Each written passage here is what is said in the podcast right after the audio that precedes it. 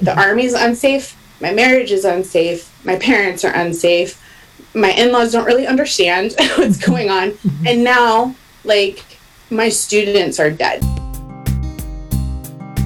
You are not alone. I'll support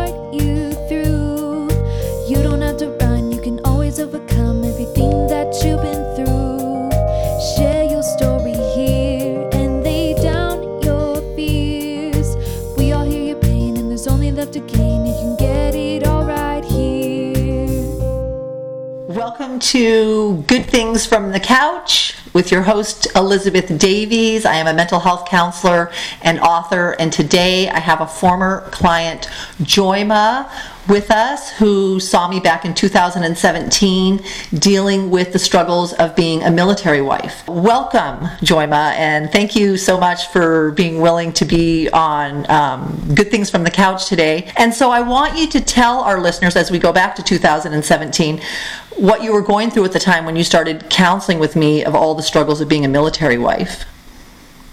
Right. Well, at that point, we had been um, apart for almost three years. It was going on three years. He, um, we got stationed in Germany, and some things happened with my son's special needs stuff while we were in transition that flagged us. Uh, it's weird military stuff, but basically the army took back our ability to go with them to Germany. So, so he had to go. He had to still go though.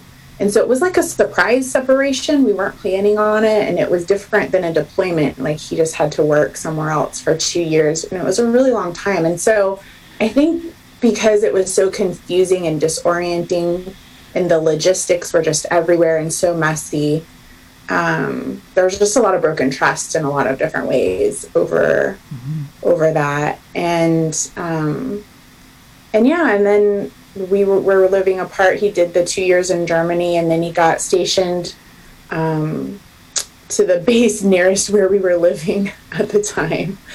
Um, and we had tried to reintegrate, but uh, we knew we needed. It had, we had tried for about six or seven months on our own with him living at the base and just driving up on weekends and trying to reintegrate that way. Um, and it wasn't working. We knew we needed professional help if we were going to move forward. So that's when he called you. And I remember that phone call. Um, I remember thinking, wow, this guy really loves his wife. And I also remember the feeling of like, how weird. They only live a couple hours from each other and they're separated and they're not living together. But I remember uh, as I got to know him more, it was really like his terror. He was like almost like terrified that, look, we already have like so much distance and issues that have come between us from the separation so many years being overseas uh, that if we get together and we just try to get together now the way it is without with the lack of communication the resentments the, the abandonment that you felt the resent really the resentment was about like being a single mom for two years you know with very little support. I Yeah. was so mad at the military, and I was holding Todd to accountable. Mm-hmm. You know, and I was I was really angry. Yeah. Yeah. yeah. So, and that wasn't, and you weren't able to work through that together. Um, so, Yeah. I remember thinking, what do you mean he won't let you live with him when you're like, well, I'm going to come live with you. I am your wife. You know, I remember thinking, what do you mean you're not going to let your wife live with you? You know, but then I realized that you're right. You know, if you try to move in with it, with that much tension and unresolved issues from a couple years ago and hurts and, and like you said, some blame and accountability that that wasn't necessarily 100% his like some of it really was just the military was demanding uh, that he be there and plus you'd had plus prior to that from being married 12 years you'd had to move a couple of times you'd, you'd had to change your career a couple times like it was kind of like ongoing resentment and he knew like hey if we get together this is not going to go well you know we need to kind of have a mediator here which was a really really good idea i think too Yeah, and it was so brave of him. It was really Yeah. wise. I remember asking him shortly after he came home from Germany and wasn't like making movements for us to leave and move back down there with him. And I'm, I'm like, what is up? Are we like, what is, and he, can I move in with you? Right. Can we, can we, can we rent this house out or sell this house out and can we move base with you now? And he was like, no.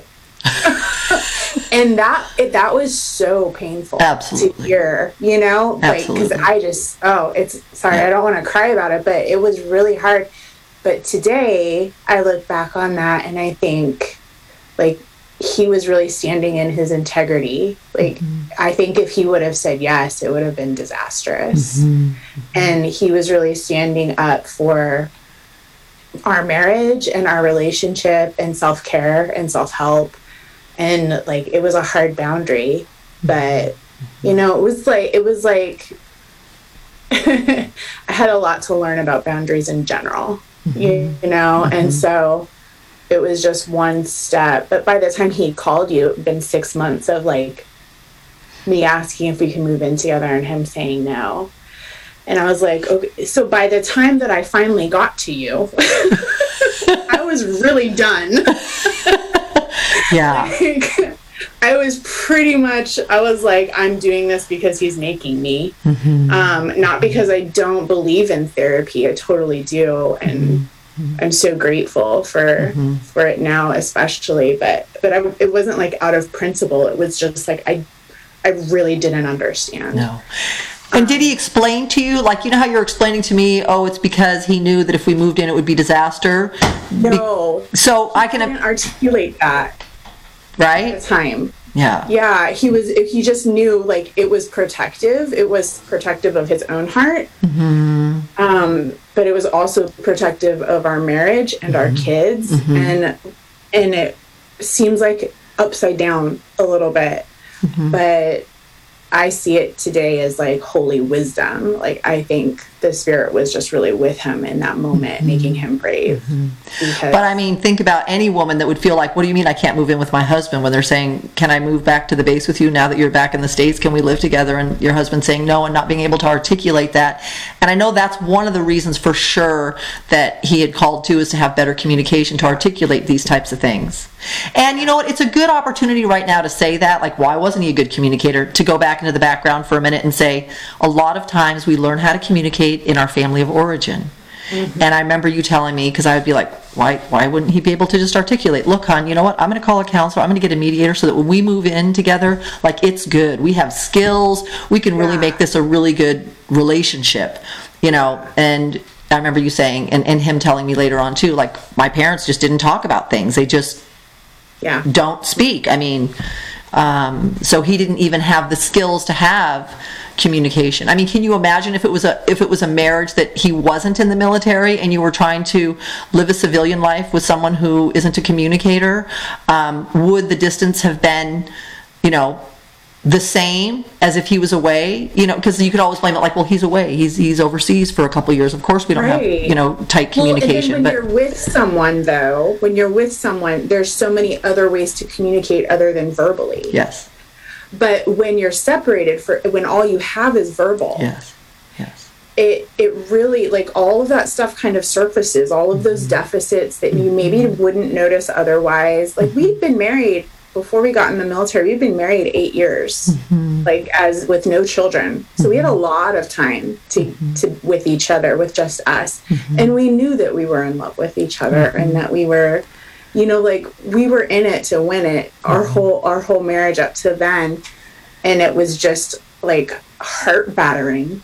I was like that was when i think about how i felt i just felt heart battered and exhausted. And like like it was way too much work mm-hmm. to try to piece back together mm-hmm. by myself. Mm-hmm. And i wasn't really sure it was worth it anymore either. You know i was just really broke. But but hope you know? I think that and love. I mean, there's a lot to be said for love. I remember when he called me for the Yeah. first time to ask for help. I remember thinking the first thing I think like this guy's really in love with his wife.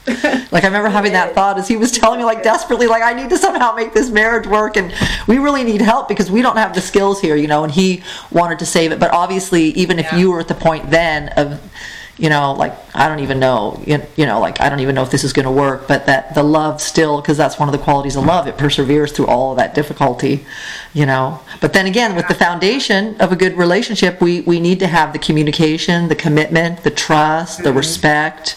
And the love needs to be there as a foundation so that we can build our relationship up from that. So, while you were in counseling with me in 2017, you saw me for 19 visits. Both of you, right, together. And I wanted. Somehow that seems like a long time, but not long enough. Right. right. For the amount of damage that you helped repair, it was like. right? Yeah. Because it can take years to do damage, and you're like, how long before we can just kind of slowly get enough skills to start piecing this back together. So, was there anything specific in counseling that you remember that you started to see hope because you were practicing new skills you had learned or new things that we had talked about? You know, I always give homework. Um, was there anything that stands out? Well, your homework was really annoying, but it helped because because it was always so it was it was um, things that I needed. I mean, this is the wisdom of your counseling coming out, of course, but like I was having a really hard time being kind, mm-hmm. especially to myself. Mm-hmm. And so you would say like, write 10 things you like about yourself and put it in your wallet and you know, and then and it was so at that point I was so just like heart battered and exhausted and operating from a, re- a really pretty far outside of my values in terms of well, it's hard when you're grieving. You yes. know, it was a yeah. really long grief period. Yes. It was years of yes. grief. Yes. Um, and so I forgive myself, but I was it was really hard mm-hmm. to have positive thoughts, mm-hmm. and mm-hmm. so um, you know the accountability of making me do that in in various ways over weeks and weeks and weeks. It, mm-hmm. um, I don't know, it just softened my heart mm-hmm. towards myself and mm-hmm. towards Todd. And it needed, my heart needed a lot of softening at that mm-hmm. point. So. Mm-hmm. And can you tell the listener, well, so the great thing is, is what I'm hearing you say kind of in a nutshell is I learned to have a more loving relationship with myself. So as my heart softened toward myself, then of course, then I was able to have my heart soften now toward my partner yeah. right toward my husband um, and that's important for listeners to know too because the better relationship we have with ourselves the better relationship we'll have when we're in one with others so yeah. but what about the resentment and the hurt like you said you call it hurt battered you know where you had a lot of forgiveness yeah. to do and then you had to put the blame where the blame was like you wanted to blame your husband but really um, a lot of it was the military of him having this life where he was, you know, mandated to go overseas. And even since then, even since your relationship has gotten better over the years, um, he still had to go away for months at a time, sometimes weeks and months at a time. And mm-hmm. so that's something that's ongoing as long as he's in the military, you know. So how how what can you tell our listeners about how do they deal with when your spouse is away for months, sometimes years at a time, how do you keep the relationship connected? When, like you said, there's only one form of one mode of communication, which is verbal. Like now you can do FaceTime, but there's no like all the other ways you can show someone you love them, like sit next to them and hold their hand, or you know, just other ways when you're together, their body language and stuff in a room that you can kind of that can kind of emanate off us to let us know our partner cares or loves us or. Yeah. Well, um, I think it, you you use different strategies for the amount of time that you're dealing with. I think yes. number one. So the really long term separation, like a lot of deployments are, or a lot of times military spouses will go off for months and months and months to to trainings to yes. a different school. They do that when they level up in leadership, things like that. Um, so depending on the amount of time, if the longer term it is, this is this is going to sound but one of the reasons i was so exhausted was that i i had a 2 year old and a 4 year old and i was holding up a screen and calling it daddy mm-hmm. and and so my expectations for the relationship in a long term separation were just um, unclear and unrealistic mm-hmm. too mm-hmm. and and so so i had to learn how to operate solo. um, so I think un- understanding that different amounts of time calls for different kinds of habits, routines, and expectations um, during the separation is really helpful. When it's a short one, just a couple weeks or a month or so, um, sometimes that happens with just shorter trainings that are in town, but they go out into the forest or desert or whatever it is and do remote um, trainings and stuff. That is, that's, you know, that having, when they have signal, having the expectation of just to call me to say goodnight every night mm-hmm. and like give mm-hmm. us, we'll do like a five minute back and forth mm-hmm. update about the life and then, and then that's it, you know, because we're both tired. yeah. right. Because you're being a single mom even though you're married. And that's where a lot of the resentment came and then the resentment the resentment also like from having a family that wasn't able to be to support you in ways you needed because i remember you telling me both of your parents had a drinking problem. And so they weren't the safest per se parents per se to leave young children with right and I remember you feeling a little bit nervous about that sometimes. And then the in laws weren't necessarily always available either. Um, and I don't remember why you told me that they weren't uh, able to support you in ways you needed to. Because sometimes if we have more support, it can. I don't know, it can seem like we can get through things, like because we have the support to help us through in the difficult times. Yeah. So it was it was hard um it I was I was dealing with just a lot of trust issues with the in-laws and family around me even though they were like I have the gift of hindsight now and not having like a traumatized brain when I think about it. So so my my, the place where we landed first when Germany didn't work out and Todd still had to go. I mean, it left me with my kids homeless and mm-hmm. jobless because I, I had left my job from another state at the other base, and I had also sold my truck in anticipation to live overseas. So I didn't have a job, I didn't have a car, I didn't have a home. Mm-hmm. And I had these two babies, mm-hmm. like all of a sudden. Mm-hmm. Um, so obviously, really traumatic. And my parents saw that, and they let me live with them with the kids for for about a month or so. And for a long for a long time long way longer than they expected. It might have been two months you know? Like expecting me to visit for a week. Mm-hmm. Right? but i was i was so spinny mm-hmm. and my kids were were traumatized and and acting up and not sleeping and crying and it was a really mm-hmm. hard season like so they were very generous but but also kicked me out. They were like it's enough. You gotta go now. Um, and so that hurt. That was hard. Yeah. and that hurt because i really like i literally didn't have anywhere to go. Right. and I knew I needed it would make me it would mean I'd have to put my kids in care and I'd have to get a job.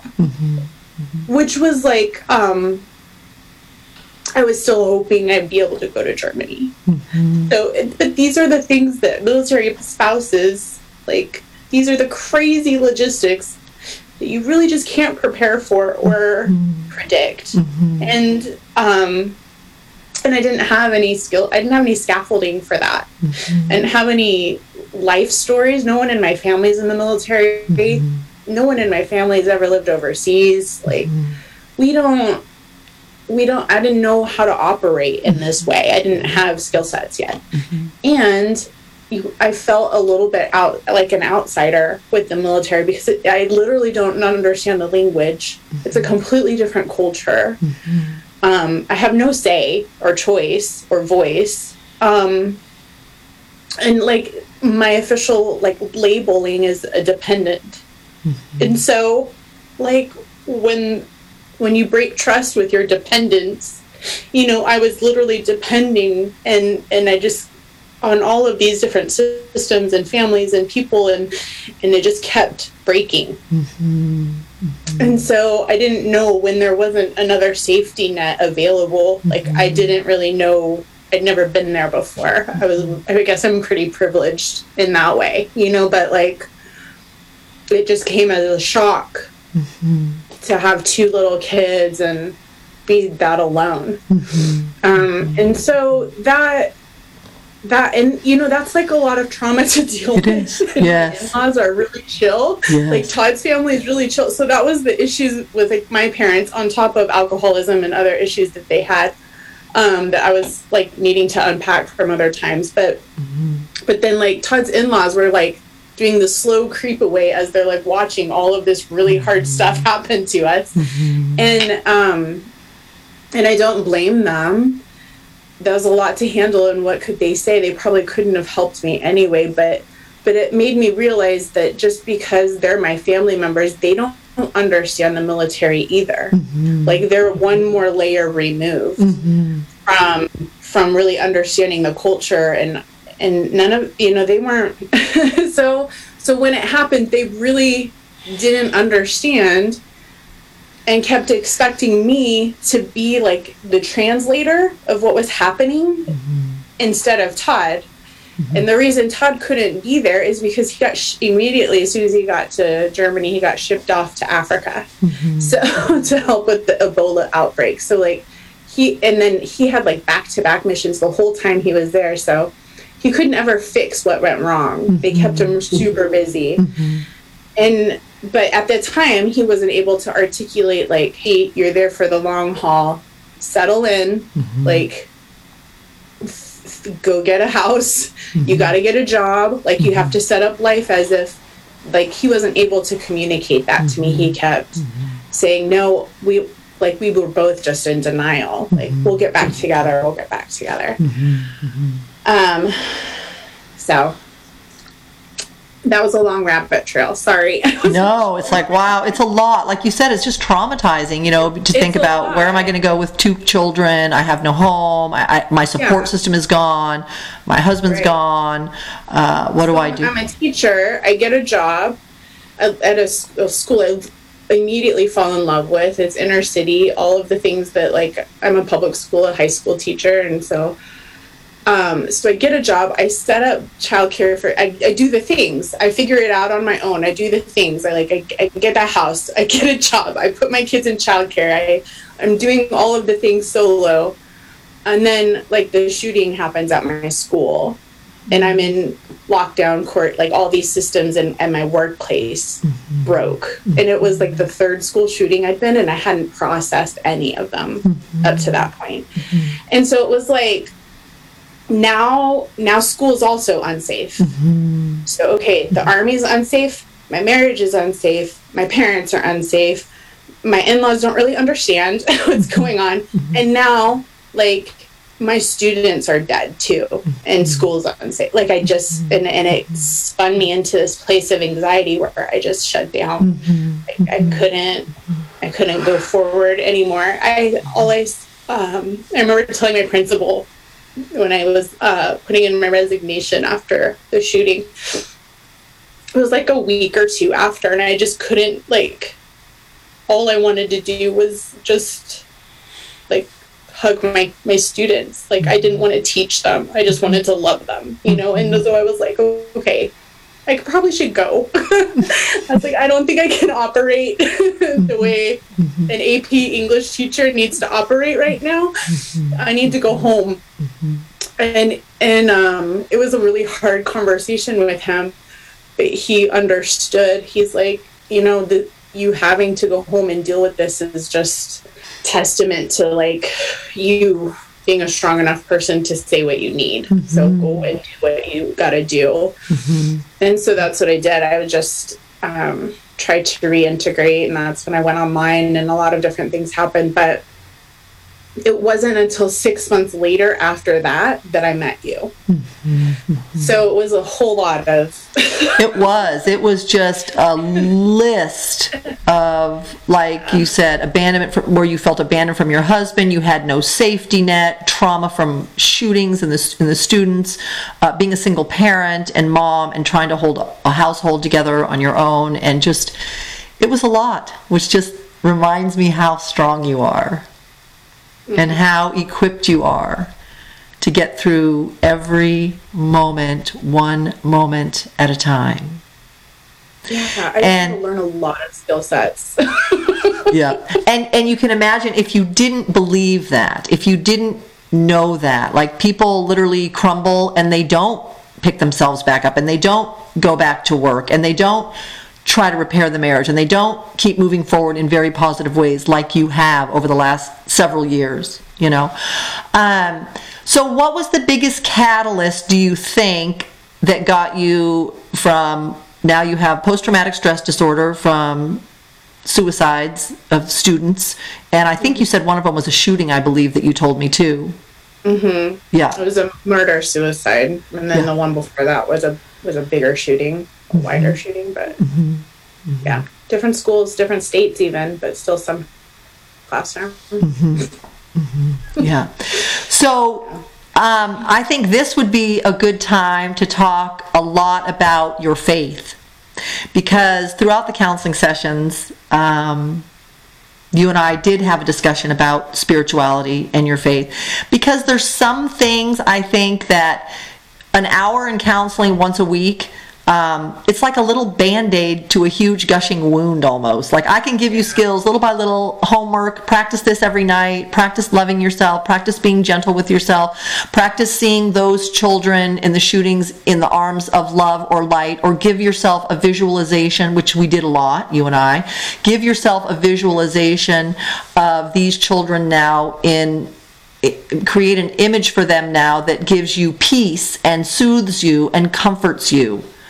And again, you're going through this by yourself. Husband's overseas, parents aren't really available in the way that you need them to be. So um, you needed a lot, a lot of support at this time. So do you want to talk a little bit about where you pulled that strength from? I think our spiritual life um, inside of the construct of the U.S. military is um, is really unique and mm-hmm. really amazing, mm-hmm. and it's so cool to see how God has taken me on the journey of growth and maturity to some hate, like had a really passionate dislike mm-hmm. and distrust um, from all things military to someone who you know, is now finally learning how to operate inside of it.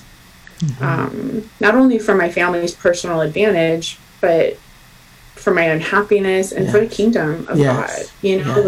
like we're we're this last Easter we got to go with our neighbors across the street. We live on base. Um, we went to church with them and saw their son get baptized, and we'd have holiday meals and like like my heart for community has been drawn in here and it has nothing to do with the military it just has to do with the with who i am no matter where i am. Mm-hmm. And you finding that support group. And also the the plus in that is you're finding that support on base with a culture who understands. Unlike his in-laws who didn't understand or your family who doesn't understand because they haven't been in military. Now you're building a community with people who are in that culture who understand which is even to me like an added support because it's like a validation when people are like i get that. I'm experiencing what you're experiencing. That's a wonderful support. You don't have to explain everything and they look at you like what are you talking about? Like that's not the way i feel you know yeah it So- can be for sure. And i have i have military friends who who can't integrate. They always live off base. They Mm-hmm. they don't want anything to do and they live separated Mm-hmm. um, lifestyles. And i have friends who are the opposite Mm-hmm. who are like all in all the military spouse clubs and doing all of the things. And i'm i'm neither of those extremes anymore which is great. Yes yes. Yes. i'm just the girl across the street that you could go knock on her door anytime. She's usually hanging out on the porch gardening like i love it. open conversation anytime mm-hmm. but mm-hmm. um mm-hmm. yeah. So it's nice to be in that place where i'm not so intimidated so scared and so mistrustful of yes. Um, of my neighbors. Yes. Yeah. And you did so much with letting go of that performance expectation too with your husband, you know, where you're like, where, and a lot of us do this. It doesn't even have to do with being a military wife. It has to do with like when we get married, just from being a counselor for over, you know, 27 years, how many wives or, or husbands come in and they have this expectation of their partner and their partner, this is not the expectation that they, they have of themselves. And then they're just constantly hitting a, a wall where they feel unaccepted and unvalidated, you know. So it's so nice to be able to just give that space to our partner to explain why do you like the military or why do you do this thing over here that I'm, you know, that I am so opposed to or that isn't a part of my life at all, but yet you're so into this over here. Mm-hmm. And so part of that loving someone and accepting them for who they are, even though we don't have to participate with what it is that they find so important that and really valuable. connected with me in my in my spiritual life Yeah. because it comes down to worthiness like um i really had to examine whether or not i was looking at even the people i love the most in the world like my like todd and my kids like am i looking at them like in as if they're the image of god mm-hmm. or not mm-hmm. you know? Mm-hmm. And and really embodying the idea that like god is so for him like yeah. you know and who cares what you expect? Right. Actually right? Isn't that true? It was so like duh you know but um But what a good aha because so many people in relationships, if you just take that one thing out, the expectations they have on their partner, if you just take that out and they let go of that and start to practice like looking at someone like this is a precious child of God or this person is unconditionally loved, how can I love them like God loves them and not have expectations of who they need to be for us? It's kind of selfish to have expectations in a way, right? it was really self-centered and like it remind it was kind of like I wasn't I wasn't doing it intentionally. No. And so that's the part that's so tricky is mm-hmm. because it was just um we're all taught to think about things a certain way. Mm-hmm. And so really I think in adult life conflict is what brings you know like when thinking rubs up against another person's thinking when those worldviews clash there's mm-hmm. conflict. And and so like when that happens recognizing that that hap- is happening mm-hmm. having the skill sets to talk about it mm-hmm. about what's really upsetting you mm-hmm. rather than and getting to the root of it and being able to like express and communicate that was the work that we just had to do over and over and over again. And and so you know like having super high expectations for excellence is how i was raised Yes. Yes.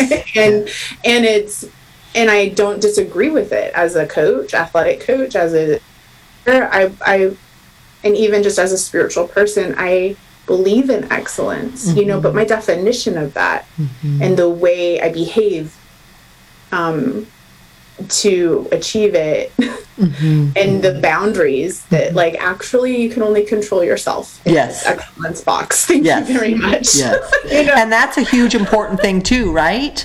Yeah. That I'm not trying to control my partner. I'm just saying, you know, I can only control how I want to respond to them, how I want to think about them, how I want to feel about what's going on with them.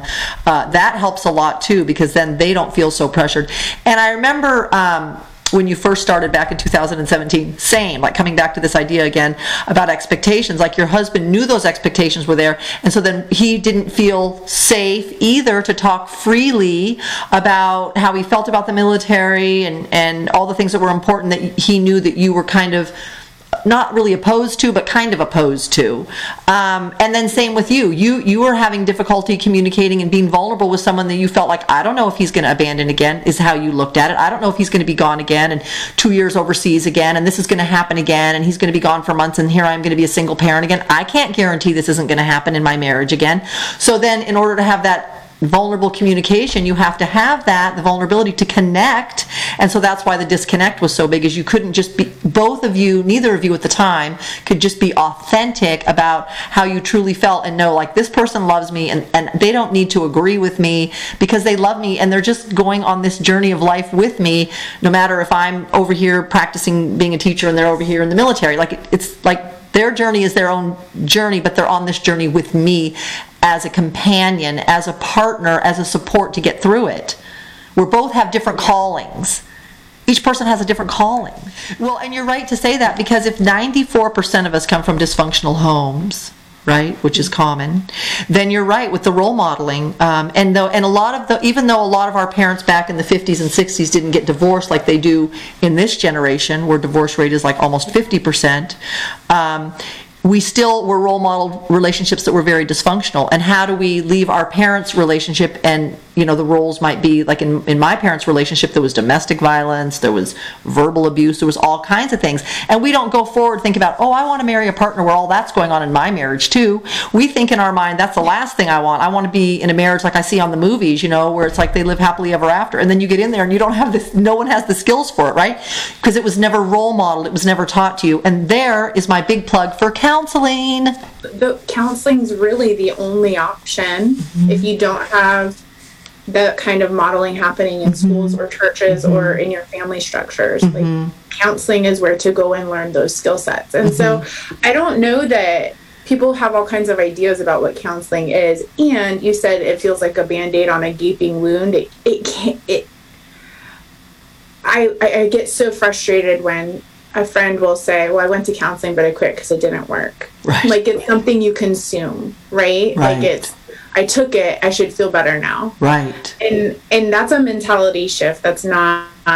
that's not you go to do the work to work out and learn skills in order to Yeah. function in a new way. Like Yeah. that's it you know? And and mm-hmm. so much of that has to do with storytelling and mm-hmm. just really being a mirror work. You you did you have you have strategies yes. Yeah. that you use mm-hmm. and that you know i remember one strategy you used for me. It was so awkward. I, it was so hard for me to do.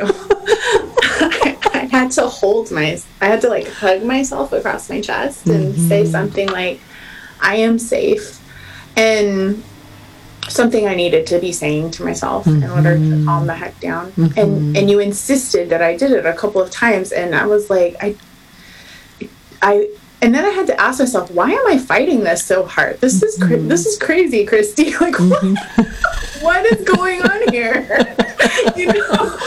yeah So, but you know, the strat the strategies that you get in the school in this in the opportunity to practice them. Mm-hmm. cou- You said um, that we had done a couple of visualization sessions together, and I didn't ask for those, but you knew that I was a visual learner, and You know, my passion is to help people lead emotionally healthy lifestyles. That is my passion. And nothing, well, I mean, there's some things I guess that make me happier. Maybe my grandchild smiling, maybe, but very few things make me happier.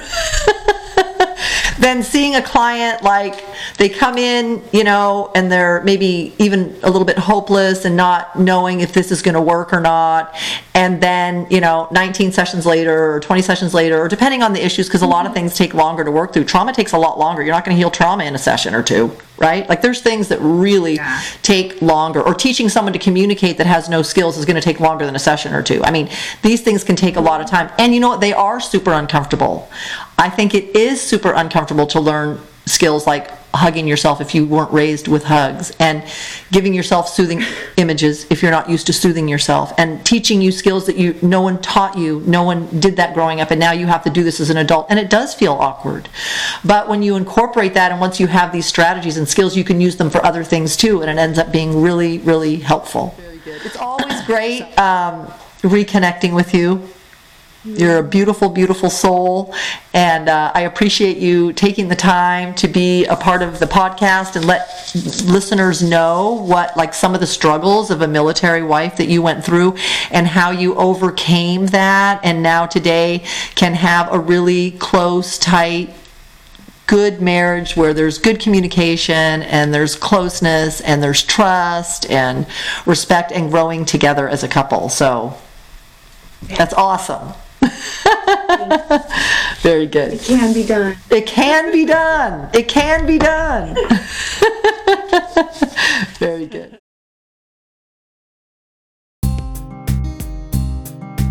You are not alone. Also.